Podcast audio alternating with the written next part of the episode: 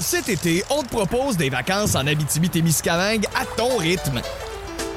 C'est simple, sur le site web nouveaumois.ca, remplis le formulaire et cours la chance de gagner tes vacances d'une valeur de 1500 dollars en Abitibi-Témiscamingue. Imagine-toi en pourvoirie, dans un hébergement insolite ou encore en sortie familiale dans nos nombreux attraits. Une destination à proximité t'attend. L'Abitibi-Témiscamingue à ton rythme. Propulsé par énergie. C'est euh, vendredi, le 22 octobre prochain, qu'on pourra le voir au Centre des Arts Juliette Lassonde de Saint-Hyacinthe pour le Party Beauceron. Maxime Landry est avec nous. Allô, Maxime? Salut les amis. Ça va bien? oui, ça va super bien. Ça a l'air de quoi un party de Beauceron? c'est, écoute, je me suis rendu compte avec les commentaires que j'ai reçus aussi euh, par rapport au premier album, là, c'est un party de, de partout finalement. C'est un party acadien, c'est un party gaspésien, c'est un party... Partout, les gens connaissent les chansons de cet album-là. C'est, c'est, là que je vois que j'ai bien choisi. Là. C'est, oui, des classiques qui jouaient chez nous dans ma famille, mais tout le monde entendait ces chansons-là là, de Garolou, euh, Victoria, Bienvenue dans ma demeure. Euh, les gens les connaissaient déjà. Puis à chaque fois que j'annonce une chanson, ce qui est le fun, c'est que les gens la connaissent, peuvent déjà la chanter avec nous autres. Fait que c'est sûr que le, le party, euh, le party lève à, tout coup. Puis euh, ce, ce, ce style-là, country, c'était dans tes racines? Ben, c'est drôle parce que les gens m'avaient pas connu avec ça au départ. Puis quand j'ai fait mon premier album country, le troisième rue sud, ça c'est je sais pas combien de combien de temps.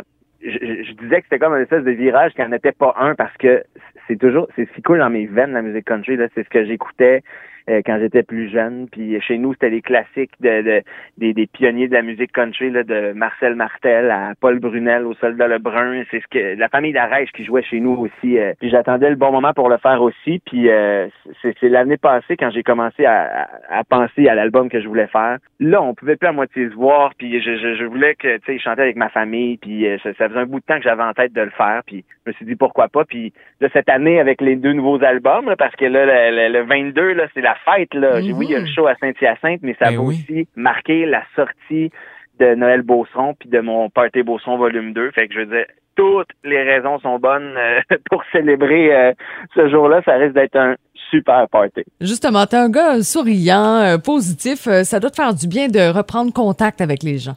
Ben oui, mais tellement, tellement. Puis, on vient tout juste d'annoncer une grosse tournée de Noël. Là. Noël, une tradition en chanson. Je vais être avec Laurent Jalbert, Paul Darèche. Puis, tu sais, c'est du monde qui m'ont manqué, là, du monde avec qui je faisais de la tournée.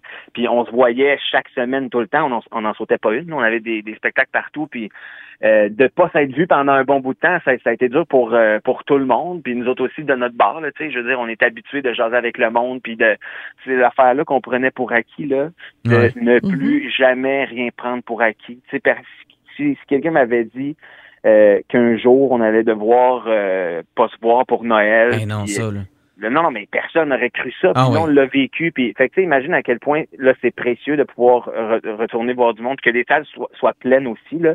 Le, gros de la tournée est dans un contexte festif de Noël. Puis pour moi, ça a toujours été important. Là. Je, je, t'en ai parlé avant de, de commencer l'entrevue. Mon sapin est déjà fait depuis le 2 octobre. Ben oui, faut qu'on parle. Là, oui, là, là, va falloir faire une intervention. Euh, alors, Maxime, euh, le 2 octobre, toi, l'Halloween, ça n'existe pas. Là. Toi, t'es déjà je suis arrivé fin septembre chez Ronut. En plus, l'année passée, mon sapin, mon sapin a fucké, il était rendu euh, tout croche. OK. Fait que je, je, je, devais aller trouver un nouveau sapin. Puis fin septembre, j'allais au Rona à Saint-Georges dans mon coin parce que je, je, voulais pas rider ça de Montréal vers la Beauce.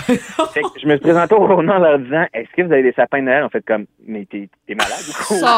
ben oui. Mais, mais euh, j'ai trouvé un sapin finalement. Ils m'ont trouvé un sapin en, en fouillant.